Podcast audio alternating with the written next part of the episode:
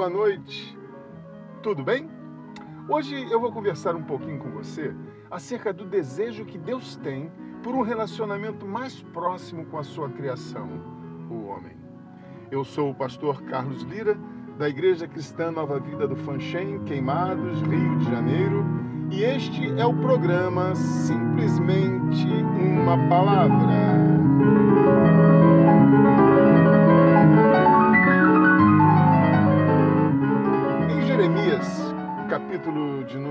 31, dos versos 31 a 34, está escrito: Eis que vem dias, diz o Senhor, em que firmarei nova aliança com a casa de Israel e com a casa de Judá. Não segundo a aliança que fiz com os seus pais no dia em que os tomei pela mão para os tirar da terra do Egito, pois eles quebraram a minha aliança, apesar de eu ter sido seu esposo, diz o Senhor porque esta é a aliança que farei com a casa de Israel.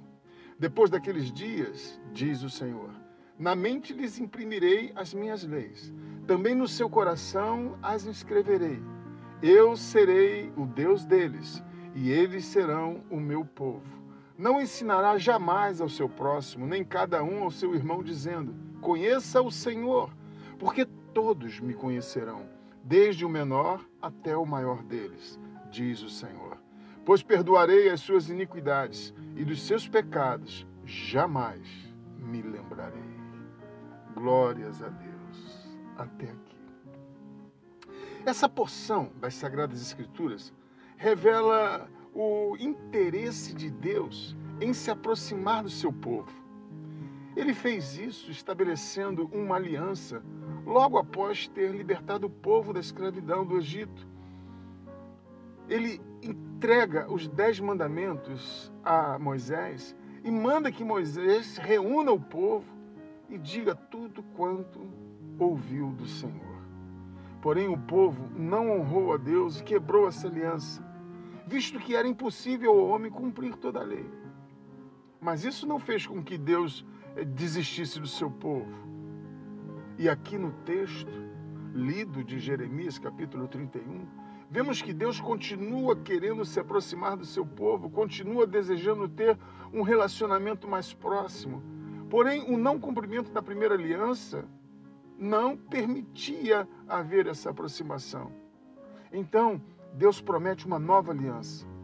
Aqui no texto, já apontando para Jesus Cristo, o nosso Salvador, que nos libertaria agora da escravidão do pecado. E porque habitaria em nós nós o conheceríamos e teríamos impresso em nossa mente e coração a sua lei, tornando-nos filhos de uma nova aliança, uma aliança eterna. Deus não está lá no céu, longe. Não, Ele quer habitar em mim, Ele quer habitar em você. Você quer fazer hoje uma aliança com Deus, uma nova aliança com Deus?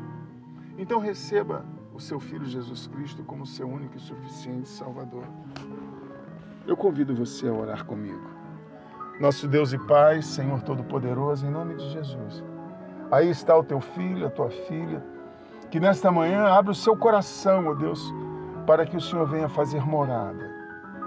Querido Deus e eterno Pai, estabeleça essa nova aliança com esse teu filho, com essa tua filha, cuja promessa é vida eterna com Deus.